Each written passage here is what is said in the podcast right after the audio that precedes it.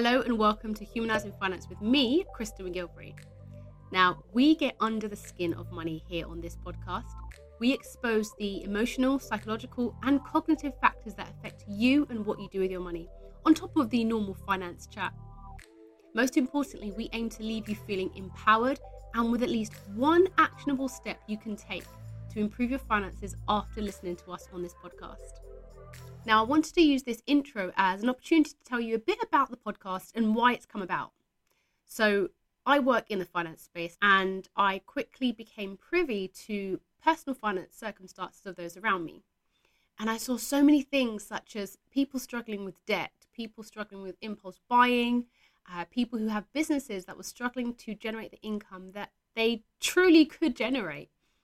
I'm neurodiverse, and I also start to see the impact of neurodiversity on people's money management. There are so many areas that we struggle when it comes to finances, but we don't know how to remedy them. We often focus on financial education, which, in my opinion, is only half of the battle. We actually need to dig a bit deeper to understand what's happening beneath the surface affecting what we do with our finances. And this is where Humanizing Finance podcast comes into play. So, some of my expertise lies in behavioral economics and psychology, which is basically understanding psychologically the reasons for your decisions.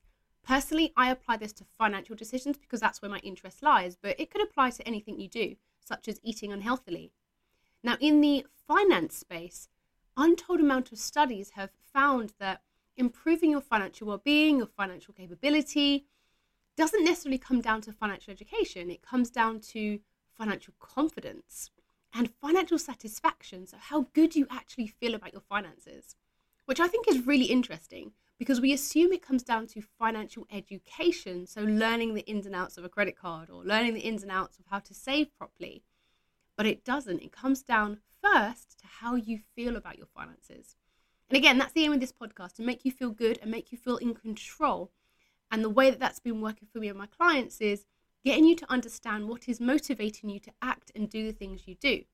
And then the second part is learn what you need to do and do it right. A little bit about me. So, I'm Krista McGilvery. I'm the founder and director of a company called Mind Over Money, which, of course, is all about this stuff that we're talking about here. My background is in chartered accountancy. I studied financial maths. I studied behavioral economic science. I'm a CBT coach. I'm a first aider. I studied neurofinance. I'm also the director of two not for profits and I could continue. As you can tell, I'm heavily in the space of finance, education, psychology, and I use all of those areas of expertise to help others improve their financial situations.